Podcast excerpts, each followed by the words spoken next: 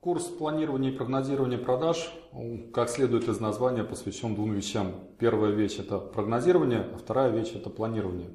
И в самом начале курса дается некоторый алгоритм, то есть э, цели, прогноз, план и э, что нужно делать для того, чтобы выполнить план и что делать, если план не выполняется.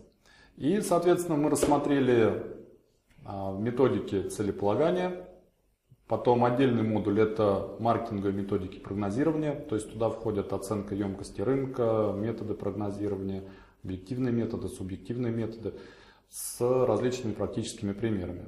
Важная часть курса это рассмотрение кейсов, на которых можно спрогнозировать, какие, на примере которых можно спрогнозировать э, объем продаж, э, посмотреть, каким образом прогноз э, трансформируется в план – и какие управленческие инструменты нужно применять для того, чтобы план был выполнен. Ну, моя задача предложить несколько методов, а уже слушатель будет решать, какой из методов будет для него наиболее подходящим. У участников очень много, у каждого из них свой отдел продаж, который находится на разном этапе. И методы, применимые для одного отдела продаж, для другого отдела продаж могут быть неприменимы.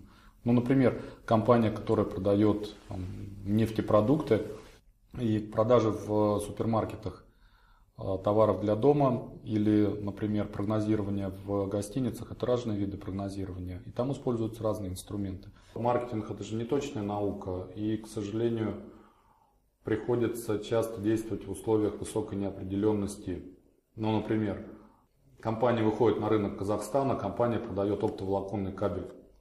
Вопрос, сколько оптоволоконного кабеля можно продать на рынке Казахстана? Мало вводных э, на самом деле. И тут э, приходится строить какую-то модель и извращаться, то есть придумывать. А, меня зовут Роман Горлов, я приехал из Сургута, работаю э, в банке. Банк называется Сургутнефтегазбанк, является дочерней компанией нефтяной компании Сургутнефтегаз.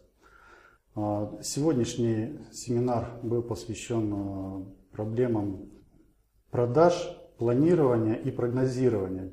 В настоящее время а, эти понятия разделены, и сегодня мне стало понятно, насколько это разные понятия и как их правильно структурировать и применять а, в нашей реальной работе. С Андреем мы после семинара переговорили. А, я получил подтверждение правильности нашей стратегии в отношении мотивации сотрудников. То есть на сегодня в нашем банке происходит э, внедрение новой системы мотивации, и я очень рад, что с научной точки зрения а, мы движемся в правильном направлении.